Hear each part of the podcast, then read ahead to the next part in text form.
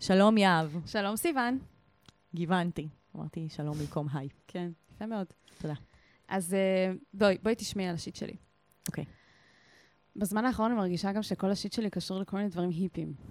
כי את היפית. כן. אבל אני גם לא, כן? כאילו צריך להכיר בזה. את היפית סחית. לא, אני פשוט היפית פיצויסטית. אוקיי. קיבלתי. יש לי עבודה. כן, כן, לא סיפרתי. אה, זה היה כאילו, זה השיט שלך? לא, לא, זה לא השיט שלו. סתם, זה קטע משמח. אה, אוקיי. אוקיי, אז אני הייתי בסופש בטיול לקטים. אוקיי. עכשיו, טיול לקטים, בעיקרון, על פניו, זה, זה, אני אסביר מה זה. יוצאים לטיול, משלמים למישהו, מדריך, שהוא יש לו ידע בליקוט, במישהו שיודע, כאילו, על מה אפשר לאכול ומה אי אפשר לאכול בשטח, כאילו, בטבע. ולא מביאים אוכל, ופשוט חיים ממה שאת מלקטת. כמו ציידים לקטים, רק בלי הצייד. אני מתה על זה, אני גם רוצה לעשות את זה. אז זהו, אני כבר איזה שלוש שנים חולמת לעשות את זה, וזה כל פעם כאילו לא יוצא, ועד שאמרתי, טוב, יאללה, עושים את זה, הולכת על זה. זה בונה, זה שנה שאת עושה מלא דברים שרצית לעשות אותם. כל הבקט ליסט שלי. כן, לגמרי. זה מה שקורה שאת מובטלת. מדהים. אז סוף סוף הלכתי, והתרגשתי וזה, ואת יודעת, גם כזה לא מביאים נייר טואלט, וכזה, זה ממש הישרדות בשטח. אסור להביא כזה, כזה דרודורנט, משחת שיניים, כאילו כלום, כלום, כלום. מותר לך להביא כזה, אה, גם בלי טלפון, כזה צריך לבוא בטרמפים או בתחבורה ציבורית, אסור, כאילו, פשוט מאה אחוז, כאילו, תבואי בלי כלום בערך, חוץ מה, מה שנקרא, the bare necessities. איך זה בעברית? חפשתה. לא, אבל הבנת לה, זה משחק מילים, כאילו, the bare necessities זה הצרכים הכי בסיסיים, נכון? וזה גם bare. אני גיליתי את זה בגיל שלושים. יפה מאוד, יאב. אז אני באה ואני כולי כזה מלאה בחששות, ומה אני אעשה, כשלי קקי אני נגב עם עלים, ומה יהיה, וזה. ואסור להביא אלטוש, וגם לא אוהל. אוקיי, אוקיי. פחות רוצה כבר ללכת, נו. לא, אבל ספציפית היה חם, היה כאילו כבר, כבר לקראת הקיץ, כבר סוף האביב עכשיו. אוקיי. ו... ישנו כאילו עם... עכשיו חם מדי להיות בתוך שק שינה, אבל עזבי את זה. גם ב- בלילה השני, כשהיה קצת קריר והייתי בשק שינה, היתושים, אוקיי. פשוט מלחמת עולם על הפרצוף שלי. עכשיו אני סגרתי את עצמי בתוך השק שינה הרמטית. אוקיי. איך שהם מצאו את דרכם פנימה, אני לא, אין לי מושג איך. יו, באמת, יש שם... אומגד, זה נשמע כמו הסיוט הכי גדול בשל העולם. יש שם חוכמה ביונית, אני לא יודעת מה קורה שם, כאילו, איך היתושים האלה מצליחים, מושג שבטח לא קשור בשום צורה לדבר הזה. איך היתושים האלה מצליחים עם האסטרופיזיקה שלהם, להיכנס לי לפאקינג אוזן, אני חסמתי מכל כיוון, לא היה אוויר לנשום, לא היה חמצן בתוך הסקה שלי, ואני מזיעה וחם לי וזה, ואני מתה, אני גם שמתי לב שככל שאני מכסה את הגוף שלי עם בגדים, הם כאילו פחות תוקצים אותי. אז פשוט שמתי סוויטשר, שמתי זה, שמתי גרביים, מתה מחום, מתה. אומייגאד. תקשיבי, עכשיו... זה נורא. זה נורא. זה פשוט, מילא אם כשהייתי בתוך השק שינה וסגורה, אז כאילו הם לא היו מגיעים, אבל גם היה לי חם. זה פשוט היה להבערה במיעוטו, כן? היה רק שש יתושים בפנים. אוי. ולא מיליון. אומייגאד. כן, כן. זה היה, עכשיו, הקטע הוא שכבר חבר ממש טוב שלי סיפר לי לפני איזה שנתיים שהוא הלך ל... המסעות ליקוט האלה, הטיולי לקטים, זה כאילו, יש כאילו וריאציות. כל, כל בן אדם שעושה את זה, יש לו כזה את החוקים שלו. יש כאלה שכאילו... יש רמות. כן, יש רמות של היפיות ורמות של הארדקוריות. ספציפית. נגיד אפילו לבנדר היה עוזר לך, מכירה? תקשיבי, אסור להביא שום תכשירים. אז שלא בלבולי תסך, זה טבעי. לא, כלום. בסדר, גם הדורדואן שלי אורגני, לא, זה לא העניין. יכולים לקטוף לבנדר ולמרוח אותו על עצמכם. אז היה איזה צמח, היה איזה צמח שכתפנו בדרך, והם כזה, כן, זה עוזר, תמריחו את זה, תשפשפו את זה על הגוף, ויהיה פחות יתושים. לא, זה לא עבד, אוקיי? תודה, אבל לא. ותקשיבי, בלילה הראשון לא ישנתי בכלל. ושתביני, אנחנו כל היום הולכים בשמש, זה, קופצים להם. עכשיו, היה יפהפה, היה כיף, היה מדהים. לא הייתי רעבה כל כך בכלל, זה משהו שחשבתי ממנו, וזה דווקא. זה מספרת לי. כן, נגיד, עם הביטחון התזונתי שלך. אז אגב, סיוון, זה יכול להיות ממש ריפוי בשבילך. נכון, שאני תמיד יכולה לקטוף לעצמי משהו מהשיחים, בקרם. כן, למרות שזה כאילו, את יודעת, זה צמחים, זרעים, שורשים, אפונים ועלים. אבל, אבל, הרעב לא הייתה הבעיה שלי. למה? כי הייתה יפה מדי. וואי, זה נורא. זה היה קשוח ברמות, אבל הרגשתי, בלילה השני גם היה טיפה יותר קריר, טיפה פחות קשוח, ושתביני, בלילה הראשון, מרוב שזה היה נוראי, ישנו בתוך איזה מטה, מרוב שזה היה נוראי, היינו צריכים כאילו לעבור מקום, כי הבנו שכאילו, שלוש בלילה עברנו, פשוט לקחנו את כל השיט שלנו ועברנו. זה נשמע שמי שעשה את זה לא היה מקצועי עד הסוף. לא, זה לא עניין של מקצועיות. אני גם בהתחלה כזה נורא התעצבנתי, כאילו, תוך כדי שאני מתה בלילה, אני כאילו, מה? וזה כועסת עליהם. ואז במהלך היום השני, כאילו, הבנתי שזה לא אשמתם, כאילו, וזה לא, וזה לא עניין של מקצועיות. זה לא אשמתם שהם שמו אתכם לישון במקום שיש בו כנראה מים עומדים. כאילו, זה, כאילו, משהו שאפשר לבדוק. אז בי, אני, אני, אני חייבת להגיד שלמרות כל זה, א', אני מרגישה שצלחתי צלחתי פה משהו באמת קשה, ואני סופר גאה בעצמי. כל הכבוד. ואני מרגישה שגם הייתה לי איזו אחוות, אחווה כזאת עם כל השאר, שגם סבלו מזה. כולל, אגב, כולל המדריכים, כן, הם גם, הם גם סבלו בדיוק כמונו. דוגמה אישית מאוד יפה, כל הכבוד. הרבה ציניות פה. אני רק רוצה להגיד שמצד אחד נהניתי בטירוף, והיה לי חוויה מדהימה, ואני סופר ממליצה לכולם ללכת לטיולי לקטים. רק תרמו ותביאו אלטוש ותשימו בחווה מאחורי העץ. אני באמת אמרתי לעצמי, לא יכול להיות שיאב תסיים את זה בלי לתת עצה בסוף.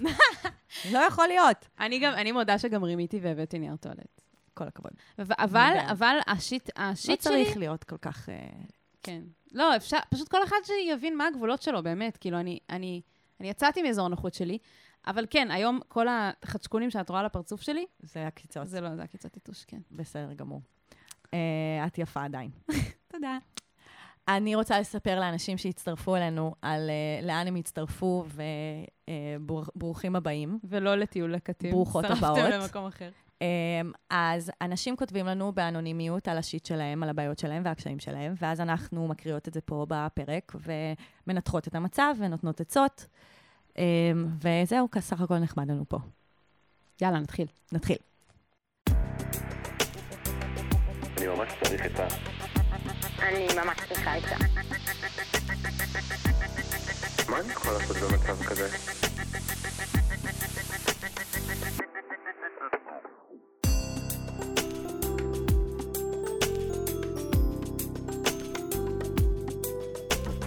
שיט של אחרים. אז הפנייה הראשונה שלנו היא מטינקרבל, בת עשרים ושלוש. טוב, אני אתחיל בלהגיד המון תודה. אתן נהדרות, אמפתיות ונותנות עצות בצורה מעולה. אני צוחקת בתחילת כל פרק בכל רם ומקבלת מבטים מודאגים ברכבת. ייי! זאת מחמאה מדהימה. אני חושבת שהאינדיקציה לפודקאסט טוב זה כשאת מקבלת מבטים מודאגים ברכבת. אני פעם הייתי נוסעת ברכבת ושומעת פודקאסטים, ואני הייתי עושה כזה, "אומיי גאד", שמישהו היה, כאילו הייתי שומעת הרצאות כזה, "אומיי גאד", ואז אנשים מסתכלים עליי, זה היה מדהים. מדהים. אז ככה. Uh, בכל מקרה, השיט שלי כרגע הוא בעקבות קשר לא מחייב שאני נמצאת בו כבר כמה חודשים. הוא התחיל עם סקס אלים, כולל חניקות, יריקות והמון סימנים כחולים. כבר מהפגישה הראשונה. כשהבחור תמיד שאל אם זה בסדר, ואני בהתחלה עניתי להכל שכן, כי חשבתי שאני רוצה לנסות, ובהתחלה הרגשתי עוררות מחלק מהדברים. אחרי כמה פעמים התחלתי לחוות התקפי חרדה וניתוק, וזה הציף לי פגיעה שחוויתי בעבר, שלא הייתה אלימה מהסוג הזה, פשוט חדירה בכוח בלי הסכמה. הוא מבין ומתחשב במה שאני עוברת, וכרגע סיכמנו שהסקס יהיה ברכות ובהדרגה, כשהוא לפעמים מנסה לדחוף לכיוון יותר אלים, אבל שואל אם זה בסדר. אני מרגישה גם שיכול להיות שהתגובה שלי היא חרדה מעצם ההנאה ולא מהאקט עצמו. לא עברתי טיפול, אבל אני בתהליך עם עצמי, גם בעזרת הפודקאסט שלכם. אומייגאד, איזה מרגש. ממש.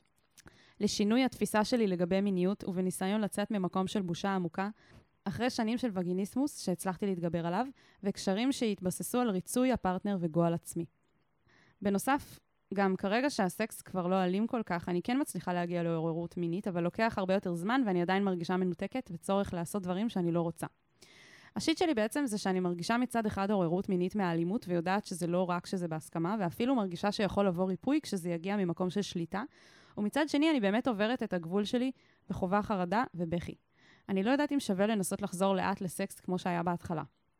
איך יודעים אם זה מגיע ממקום של פגיעה עצמית, בסוג של שחזור, או שזה משהו שזה בסדר שאני חובה ממנו עוררות? איך לומדים את הגבולות של עצמי ומתקשרים אותם לא מתוך ריצוי? יפה. היי טינקרבל, מה העניינים? אז גם דבר ראשון, נעים, נעים לפגוש אותך. כאילו, אני מרגישה שאנחנו מכירות, כי היא שומעת אותנו ברכבת וזה. כן, אז איזה כיף. כיף לפגוש אותך. ואת שואלת המון שאלות ממש ממש ממש טובות. וזה מראה שאת ממש מודעת לעצמך, ולמורכבות של סקס בי די אס אם. אז קודם כל, שפו על כן. כל המודעות העצמית. לגמרי. אני ממש אה, לא כל כך יודעת מה להגיד. מה, אין לך אפילו... אני מודה שאני... אין לך אפילו... השערות. אני הכי בניתי עלייך. אני מרגישה שאת מבטרת לעצמך, יעברת. מה, בדברים של מיניות? כן, את רואה את זה, את אומרת, טוב, סיוון, תדע לענות על זה, ואת מבטרת. אם לא הייתי פה, מה היית עושה? אם היית עושה את הפודקאסט עם גיל רבי. עם גיל רבי. מה היית עושה? מי היה עונה על ה-בי די אס אם? אבל אמרנו כבר שחשבנו להביא אותך לפינת המיניות, ואז את היית פשוט עונה על זה. לא יודעת, אני... אני באמת, אני לא יודעת מה להגיד. זה, אני, קודם כל, אוקיי, נתחיל מזה שיש פה כמה דברים נפרדים, בוא נתחיל בלפרק אותם, אוקיי? אוקיי. יש את השאלה של החשש והחרדה והתחושה שאת, את, יש לך עוררות מינית מאלימות. ובבסיס שזה, את כאילו מרגישה שזה לא בסדר. זה קונפליקט אחד. אוקיי, מהירה. אוקיי? קונפליקט שני זה קשור ספציפית למה שעברת ול... ולפגיעה שעברת. ולפגיעה ש... שמביאה לתוך הדבר הזה מורכבות בפני עצמה. נכון. אוקיי? דבר שלישי, יש פה את העניין של התקשורת עם הבן זוג, ואיך את... כל הכבוד.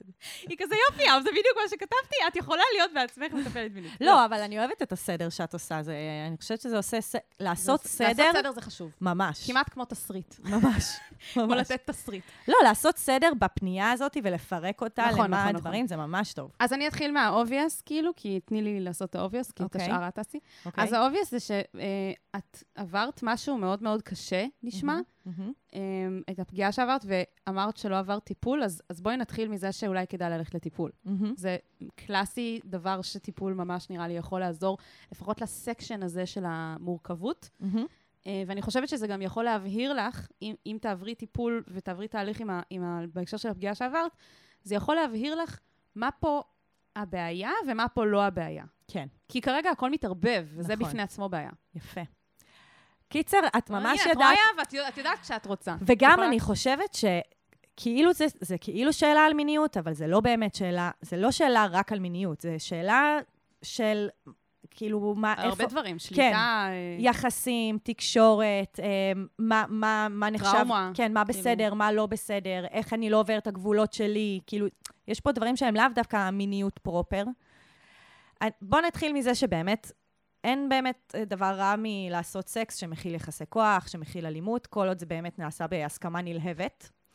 הבעיה בחברה שלנו שלא יודעים לעשות תקשורת מינית. וגם הבעיה, אני רוצה להוסיף, mm-hmm. זה שלפעמים בן אדם נמצא בהסכמה נלהבת, היא כאילו אומרת בעצמה שלפעמים היא כן בהסכמה, אבל יש לה את הספק בעצמה.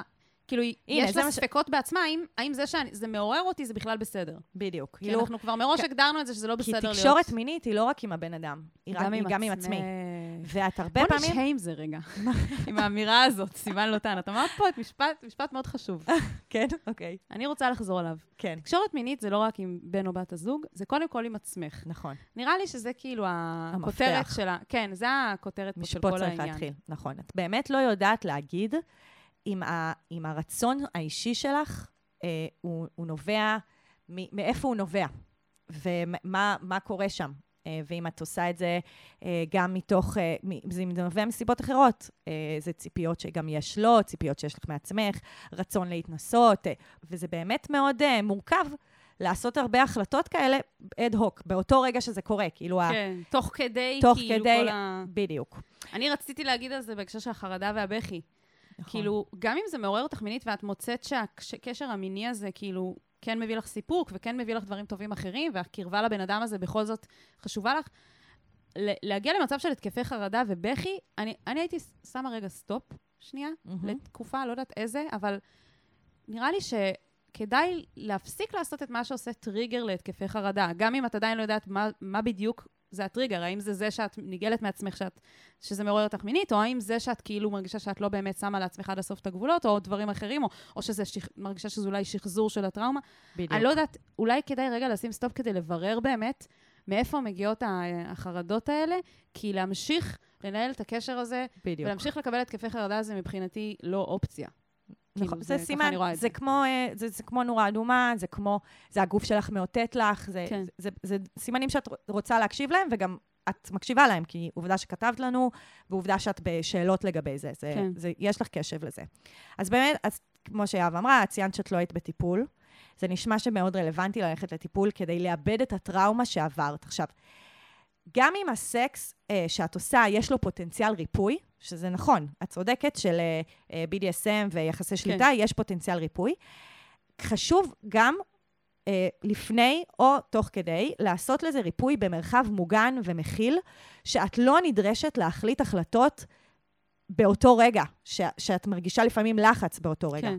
כלומר, זה, זה סקס בי די אס אם-y ש- שיכול להחזיר את חוויית השליטה, הוא לא תחליף לעיבוד שאת תעשי לזה במרחב מוגן יותר, כי אין מה לעשות, זה לא, מס- זה לא מרחב מספיק מוגן, הוא לא המטפל שלך, הוא לא שם רק בשבילך, הוא גם נכון. שם בשביל עצמו, הפרטנר שלך. כן, הוא גם כזה חותר למקומות שלפעמים, זה לגיטימי שהוא חותר אליהם, אבל במצב הנוכחי שלך זה לא, זה לא זה בריא להיות קצת, כאילו כן. במעמד הזה. בדיוק. ואני חוש... אז אני רוצה להמליץ המלצה חמה. המרכז למיניות אלטרנטיבית, זה מרכז שפתחו שי שפיצן ורחל איטל, שני עובדים סוציאליים, כפרה עליהם, שהם קולגות, חברים מאוד טובים, ועשיתי את הקורס אצלהם. יש במרכז הזה מטפלים רגילים ומטפלים מיניים, שיש להם התמחות ובעצם הבנה מעמיקה יותר בכל עולמות ה-בי די אס אם. או, וואו. אז זה אומר שהרבה פעמים מה שקורה זה שמטפלים באופן כללי, פחות מטפלים מיניים, אבל מטפלים רגילים, יש להם פחות הבנה ב-בי די אס אם, והם יכולים להיות מאוד שיפוטיים, וגם הרבה מהאנרגיה שלך יכולה להיות על להסביר להם מה זה בי די אס אם, ובלה בלה בלה. כמו עם פסיכדלים. כן, בדיוק. מאוד דומה. ואז את רוצה ללכת למטפלים, ששוב, הם לא חייבים להיות מטפלים מיניים, כי זה לא בהכרח, זה לא בהכרח, מה שאת רוצה לאבד זה פגיעה מינית, אז את אולי רוצה ללכת למטפל שיש לו התמחות בפגיעה מינית, אבל שהוא עבר את הקורס אצלם, אצל שי ורחלי, בדיוק, והוא בי די אס אם friendly. חוץ מזה, את יכולה להיכנס לאתר שלהם, ולקרוא קצת, יש להם שם את המדריך למתחיל, או למתחילה, ב-בי די אס אם. ואז זה יכול לתת לך הבנה מעמיקה יותר, של המוס... איך להציב גבולות וזה. של המושגים, וגם, הרי כל העניין ב-בי די אס אם, שזה משהו שסקס ונילי חייב, חייב, חייב לקחת אותו אל, אל עצמו. סקס ונילי זה סקס שהוא לא מכיל אלימות יחסי כוח וכולי. זה כל הנושא של השיחה לפני. מה שקורה נכון. זה שבהתלהטות הרגע... הרבה מה ללמוד מהם. נכון. מה שקורה זה שבהתלהטות הרגע, הרבה יותר קשה לקבל החלטות, שהן בהתאם לתחושות האמיתיות שלך. כי את חרמנית, כי את מרגישה את הלחץ, כי את רוצה ל- ל- לרצות, לרצות, כי את, את חושבת שזה אולי יהיה מגניב באותו רגע, ובגלל זה גם חשוב עם הפרטנר המתוק שלך, שתעשו שיחה לפני, ותדברי באותו רגע, וגם הוא ידבר על הרצונות שלכם, ואתם תעשו איזה משא ומתן לפני. ועל החששות גם. על הרצ... בדיוק, על הרצונות, על החששות והגבולות. כלומר, את, את יכולה להגיד, לא משנה מה היום, אני לא רוצה שתנסה לעשות א' ב' ג'. כלומר, אני לא רוצה שמתוך כדי הסקס תנסה לעשות את זה ואת זה ואת זה, זה נורא חשוב. וגם יש את ה-safe word, שהיא הכי חשובה בהקשר הזה. יש גם רמות של safe word, שזה מילת ביטחון, שזה לבחור מילה שהיא לא אה, חלק מהז'רגון היומיומי שלנו, כי לבחור את המילה לא או די, יש בזה בעייתיות, כי לפעמים אנשים אוהבים גם לשחק עם המילים האלה. כן, כזה... זה חלק מהקטע. כן. בדיוק. את חושבת שהיא צריכה לעשות אה, בהכרח טיפול מיני, אולי עדיף יותר מאשר טיפול פסיכולוגי לא, אני חושבת שהיא צריכה לעשות טיפול בשם שהאוריינטציה שלו זה פגיעה מינית. כאילו לאבד את הטראומה. אוריינטציה של טראומה, של עיבוד טראומה. יש כאילו מטפלים מיניים שגם מתעסקים בזה, אני חושבת. בטח. ואז הם יכולים... אני חושבת שזה נשמע לי האידיאל. שתמצא מטפל שהוא גם מטפל מיני, גם מתמחה בפגיעה, וגם פרנדלי, כן. מטפלים מיניים הם יותר בי די אס אם פרנדלי מעצם היותם, לא? בדיוק, בדיוק. אבל אני הייתי, אני באמת הייתי, וגם לא בהכרח, תכלס. כאילו, בוא נגיד שאני כאילו למדתי, ולא למדתי מספיק על בי די אס אם, ולא למדתי על מושגים, ולא למדתי זה, ואז השלמתי את הידע שלי בקורס של שי ורחלי, כן. אז אני חושבת שהדגש הוא צריך להיות עיבוד הטראומה, זה באמת, זה לא בהכרח טיפול מיני, באוריינטציה כאילו של, של בי די אס אם friendly. יפה. כן, אז טוב שכתבת, יש לך הרבה מה לעשות עם זה. כאילו, יש לך הרבה אופציות, והמקום לאבד את זה, וגם את במאוד, כאילו, מאוד תקשורת טובה עם עצמך, ואתם נשמעים שגם אתם מתקשרים אחד עם השני טוב. אז אתם בדרך טובה. בהצלחה. בהצלחה.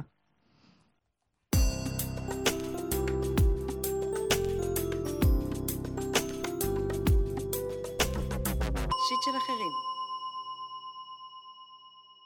הפנייה הבאה שלנו היא מפיליפ, בן עשרים ושלוש. אני הומו, ויש לי בן זוג מדהים כבר שנתיים שאני אוהב ומעריך מאוד. מאז שהכרנו, החיים שלי השתנו, הפכתי לבן אדם טוב ושמח יותר. מגיל שמונה עשרה אני מאוהב באחד החברים הכי טובים שלי, וזה מגיע בגלים. פעם הייתי ממש מייחל שהוא יהיה הבן זוג שלי, אבל היום לאחר טיפול אני מבין שאני בעיקר נמשך אליו מאוד, מינית ומנטלית. הוא גם לעולם לא התנסה עם נשים. לאחרונה אני חושב עליו המון, וזה מפריע לחיי המין שלי ושל הבן זוג שלי, שגם ככה לא תמיד הכי מדהימים. אני מתלבט אם לספר לחבר טוב שלי מה שאני מרגיש, בעדינות, בתקווה שזה ישחרר אצלי משהו, אבל אני מאוד מפחד שזה יהיה חסר פואנטה. ברור לי שהוא סטרייט, ואני לא יודע אם שווה לי להעמיד אותו ואותי במצב הזה. אני כבר לא מפחד לאבד אותו בתור חבר, כי אני מאמין שנשאר בקשר אחרי המבוכה, אבל אני בטוח שהוא יבלע את הלשון ולא יגיד לי מה שאני רוצה לשמוע. שאני בכלל לא בטוח מה זה, כי אני לא רוצה לאבד את הבן זוג שלי שאני אוהב. מרגיש לי שפשוט אחרי חמש שנים של פסיביות מתחשק לי להיות אקטיבי בסיפור ולקחת את המושכות לידיים. אני מחכה להגיע ליום שהסיטואציה המתסכלת הזאת תהיה מאחוריי. חשוב לציין שבן הזוג שלי מודע לסיטואציה והוא ממריץ אותי לספר לו. מה אתן חושבות? אנחנו חושבות כל מיני דברים. כמו תמיד. יש לי הרבה שאלות על זה. כאילו, יש המון, יש המון דברים שלא ברורים לי, כזה כל מיני... כן, דווקא לי מאוד ברור. אוקיי, מה ברור לך? טוב. קודם כל, אני רוצה להתייחס לדבר פה שבעיניי הוא הכי משמעותי, והוא כאילו נאמר ככה כבדרך אגב, וקל לפספס אותו, אבל מבחינתי, קראתי את זה ואמרתי, זה פה העניין. הוא אמר... אחרי חמש שנים של פסיביות, מתחשק לי להיות אקטיבי בסיפור ולקחת את המשכות לידיים. יש פה בן אדם שמרגיש שהוא לא, שהוא כאילו עמד מנגד ונתן לחיים לחלוף, והוא לא רוצה לחיות ככה יותר. עכשיו, זה לא משנה מה הנסיבות, זה פה בסוף בעיניי מה שיושב עליו. כי הוא אמר, כי יש פה כל מיני עניינים, הוא אמר, הוא רוצה להישאר עם הבן זוג שלו, טוב לו עם הבן זוג שלו. יופי, אתה לא רוצה שהוא יגיד, אתה, אתה לא, עמוק בפנים הוא יודע, בגלל שהוא עבר טיפול, שהוא לא באמת רוצה שהבן אדם הזה, שהחבר הזה יגיד, אה, אוקיי, אז בוא נהיה ביחד. הוא יודע שזה לא יקרה, הוא אמר, אני יודע שהוא סטרייט, זה לא הולך לקרות.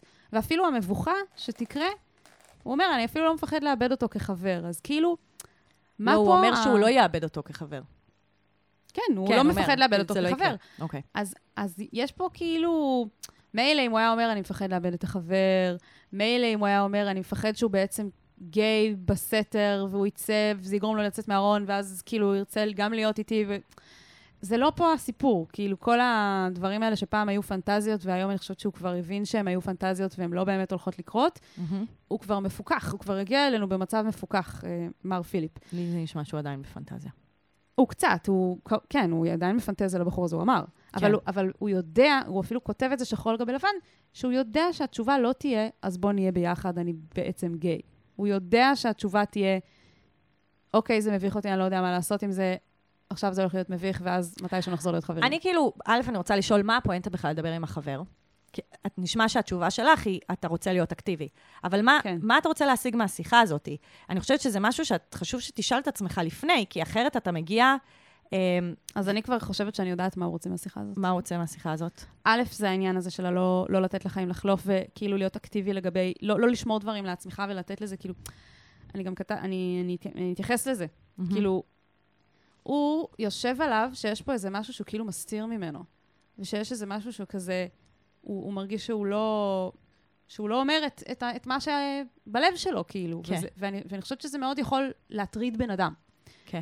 וזה פה גם מאוד, חלק מאוד גדול מהעניין, שיש חבר שהוא מאוד קרוב אליך, ואתה אוהב אותו כחבר, אבל אתה מרגיש שיש איזה משהו, ש, שיש איזה חומה ביניכם, שהחומה הזאת היא שאתה נמשך אליו כבר המון זמן, ואתה לא מספר לו את זה, וזה לג'יט. Mm. אני חושבת שלהמון אנשים כן. יש את העניין הזה עם, עם להסדיר ידידים. להסדיר את זה כזה, לשים את זה על השולחן, ולנקות את זה. כן, אבל קודם כל אני גם רוצה להגיד, שכל הכבוד שעברת טיפול, mm-hmm. והצלחת לעבור את המשוכה הראשונית הזאת של לחיות בפנטזיה, שכאילו...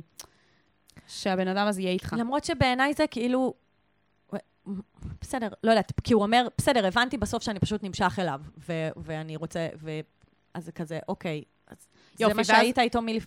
בעצם, כן, כן, אבל הוא, הוא, הוא, כמו שאמרתי, הוא מפוקח, ו... הוא יחסית מפוקח, ואני רוצה להגיד על זה יפה, כל הכבוד. Mm-hmm. דבר שני, עוד שלב, הוא אפילו עבר עוד שלב במשחק מחשב, הוא אפילו סיפר לבן זוג שלו. זהו, אפשר להתייחס רגע לבן זוג? כן.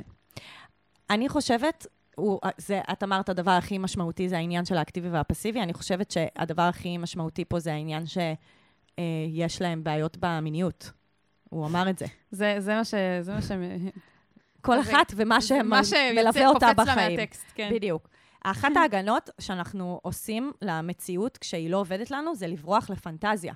כן. וכשהפנטזיות מתעצמות, זה בא בקורלציה עם זה שיש משהו במציאות שקשה לשהות בו. אז כאילו, נכון. ממריאים למקומות אה, רחוקים. אז אם יש בעיות בהקשר המיני, המחשבות על אדם אחר, זה, זה סימפטום, זה סימפטום של הבעיות בתוך המערכת יחסים. כאילו, במערכת יחסים יש לך קושי, ואז מן הסתם שאתה תפנטז על גבר סטרייט, שהוא בלתי מושג, כי זה בדיוק גם מה שחסר לך, כאילו, כן. הדבר הזה. למרות שגם הוא היה מפנטז עליו לפני שהוא היה מבן זוג הזה, אבל אני לגמרי מסכימה איתך, ואני גם חושבת שזאת בדיוק הסיבה למה הוא צריך לספר לו. Mm-hmm. אני אגיד לך גם למה. קודם כל, יפה, שיתפת את הבן זוג, זה לא פוצץ לכם את היחסים. למה הבן זוג מעודד אותו לדבר איתו? אני אגיד לך למה. אוקיי. Okay. כי בעיניי הבן זוג מבין את מה שאני מבינה לגבי מה שאמרת עכשיו. Mm-hmm. ש... כדי להתמודד עם המציאות הפחות טובה, כאילו המיניות שלהם, שביניהם, צריך קודם כל כאילו לנטרל את ה... לברוח לפנטזיה. אבל בעיניי זה סתם סימפטום. זה במקום להתעסק בעצמם, הם עושים... לא, אבל זה ינטרל את הסימפטום. הם עושים, הם מוציאים החוצה את הבעיות שלהם. לא, אבל... במקום להכניס... במקום לשבת ולדבר על המיניות שלהם, זה לא אחד עם השני. זה לא במקום, זה רגע, חכי. קודם כל, תנטרל את העניין הזה של האסקפיזם שאתה הולך אליו. תנטרל. תהפוך את זה להיות נון-אישיו ברגע שאתה משתף אותו. עכשיו, הוצאת את זה, אתה סוף סוף כאילו ירד לך מהלב, מה שנקרא. אני בטוחה שאחרי השיחה הזאת הוא באמת ירגיש ש-מאתיים טון ירד לו מהלב, ואז הוא יכול להתפנות, להתעסק, ב- לתקן את, ה- את מה שלא לא, לא עובד בזוגיות שלו. אני מרגישה שכאילו, כל, כל עוד הוא עסוק בזה, הוא לא פנוי, להתעסק, כמו שאמרת, במה שפה באמת העניין. כן. אז אני חושבת שאם אתה תדבר ותשב לשיחה איתו, mm-hmm. כל, תכף נדבר על איך, אז זה יעזור לך לנטרל את זה, ולפנות את עצמך, להשקיע בזוגיות שלך, שאתה obviously רוצה ל... אז את תומכת בתוכנית עבודה שלו. ב... כן, אבל השאלה היא איך. אוקיי. Okay. זה גם התוכנית עבודה של הבן זוג שלו, כן? הם, הם עושים את זה בסוג של, בסוג של ביחד, כי זה בסופו של דבר עבור הזוגיות שלהם. אוקיי. Okay. ככה אני רואה את זה.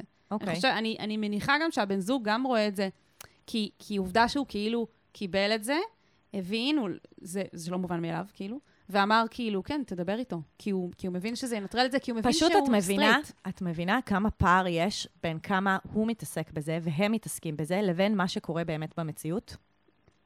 לא, במציאות הוא חווה מועקה כל יום, וזה מפריע לו, אז בוא ננטרל את המועקה הזאת, ואז זה לא יהיה יותר, זה מה שאני אומרת. כן, אבל גם אפשר, כאילו אני אומרת, אפשר גם... יש פה כאילו מתחים, למה, למה שהמתחים האלה ימשיכו? אגב, מה שאני חושבת... אבל המתחים לא קשורים לחבר. אני אגיד לך גם מה עוד המתחים קשורים. הם קשורים אליהם. המתחים גם קשורים לזה שהוא מסתיר את זה ממנו. הרבה פעמים אם יש לך אה, אהבה או משיכה למישהו בסתר ואת לא מספרת לו, זה רק מגביר את המתח סביבו. ברגע שאת כאילו מספרת, את כאילו מפזרת את המתח הזה, וגם המשיכה תרד. ואת לא חושבת שיש לו פנטזיה שהוא יגיד לו כזה, "Oh my God, אז בוא ננסה." כן, אבל הוא מודע לזה, והוא מודע לזה שהפנטזיות לא, לא, לא הולכת להתגשם, כי הוא כי הוא אמר, אני יודע שהוא סטרייט, ואני יודע שהוא לא בקטע, ואני יודע שהוא לא... אני חושבת שאף אחד הוא לא סטרייט והוא לא הומו. לא משנה, הוא לא בקטע שלו. כולנו על ספקטרום, כולנו יכולים להימשך לכולם. בסדר, אבל הוא לא בעניין שלו. אוקיי. הוא לא יודע את זה. אני חושבת שכאילו, אם הוא היה בספק, אם הוא בעניין שלו, הוא כבר מזמן היה מנסה. ואני... תשמעי, הוא סומך על האינטואיציה שלו. האינטואיציה שלו, הרציונליות, אומרת, כן, הוא לא בקטע, כאילו, הוא... לא, אין לי בעיה שהוא סומך האינטואיציה שלו, פשוט, אני, באמת עולה לי, עולות לי שאלות על, ה, על, ה, על הרצון לדבר עם החבר, אבל זה, לך מצד שני נשמע שזה הדבר הנכון. אני חושבת שהיא הכנה כאילו נכונה... כאילו, את תומכת ב, ב, בתחושות, כן. באינטואיציות שלו. הוא, הוא רק צריך את ההכנה הנכונה. קודם כל, יכול להיעזר בטיפול, לא יודעת אם הוא עדיין בטיפול, הוא אמר שהוא עבר טיפול, יכול להיות ששווה רק אפילו בשביל, לא יודעת, בתקופה הקרובה להכין את עצמך, כאילו. לעשות את המשימה הזאת, אני רואה את זה כמשימה. והבן זוג שלך הוא גם מקור תמיכה, אבל צריך מישהו שהוא כאילו ניטרלי. הבן זוג שלך הוא לא ניטרלי, ובגלל זה אני ממליץ, כאילו, או איזה טיפול לתקופה, או אפילו איזה חבר אחר שלא קשור, שיכול לתמוך בך, כמו שאמרת, משאבים קהילתיים. Mm-hmm. אני חושבת שברגע שהוא יגיע למעמד הזה, שהוא סוף סוף, אחרי כל כך הרבה מתח שנצבר, וכל כך הרבה שנים של הסתרה, הוא סוף סוף כאילו ישחרר את זה ממנו, אז... זה ממש יפיג הרבה מה, מהמתח, שכמו שאמרתי, לדעתי הוא חלק מאוד גדול ממה שבכלל יוצר את, ה, את המשיכה והפנטזיה. ושברגע שהוא יהיה בסיטואציה עצמה, וכל הסינריוז האלה שהוא מריץ בראש כל הזמן בצורה mm-hmm. כאילו ח... חוזרת ונשנית, mm-hmm. שזה גם חלק מהעניין, שכאילו החוסר ודאות לגבי איך הוא יגיב, זה גם מאוד מזין את, ה... את הפנטזיה ואת ההתעסקות בזה. Mm-hmm. ברגע שתהיה ודאות, כי אתה תגיד לו, ואז אתה תראה מה באמת קורה במציאות, והסינריו, אחד הסינריוים שרצת בראש יקרה, mm-hmm. זה ישים לאיזה, זה באיזשהו מקום ישים לזה סוף. כן. כבר לא תהיה אי-וודאות, זה כמו, זה כמו שאת תמיד אומרת שאם אתה בעניין של מישהו, אבל אתה מפחד לדבר איתו על זה, לך תגיד לו את זה, ואז סוף סוף תדע אם הוא בעניין או לא, ואז סוף סוף זה כאילו, אם הוא לא, יופי, חסכת לעצמך אנרגיה ואתה ממשיך הלאה, אם הוא כן, יופי. ואז במקרה הזה, אם הוא לא, יופי, ביי, סיימתם את הסיפור הזה, שמתם את זה מאחוריכם, ואם הוא כן, אתם בבעיה, אבל הוא אומר שהוא לא, הוא אומר שהוא יודע שהוא לא, ולכן אני אומרת שאין פה סיכון. לא, וגם בסוף אנחנו רוצים להניע את העלילה. אז, ולצאת מהתקיעות, ולא להיות פסיבי. זה מה שאני אומרת. אז גם אם הוא יגיד שהוא בעניין שלו, שזה כאילו משהו שכנראה לא בהיתכנות, אין סבירות גבוהה, אבל זה גם יהיה איזושהי הנאה של העלילה. יכול להיות שעדיין הם לא יעשו עם זה כלום, אבל זה... זה יהיה להפסיק לשבת ולתת לחיים לעבור, כי זה גם, זה חלק, בגלל זה אני אומרת, זה פה העניין. אוקיי. אז בהצלחה, פיליפ. בהצלחה. אז אתם רוצים שגם השיט שלכם יקבל מאיתנו מענה? תמיד. אז בתיאור הפרק, שמאיפה, לא משנה מאיפה אתם מאזינים כרגע, או מאזינות, יש לינק לטופס אנונימי, שתוכלו שם לכתוב על השיט שלכם, לנו. יש את זה, יש את הלינק הזה גם בקבוצת הפייסבוק שלנו, שיט של אחרים, עצות לחיים עצמם, פוסט נעוץ בקבוצה, ואתם מוזמנות לחפש אותנו באינסטגרם, ב-other.people.shit. כיף שם, בואו. צחוקיה. יאללה ביי. אני ממש צריך את ה... אני ממש צריכה את ה... מה אני יכול לעשות במצב כזה?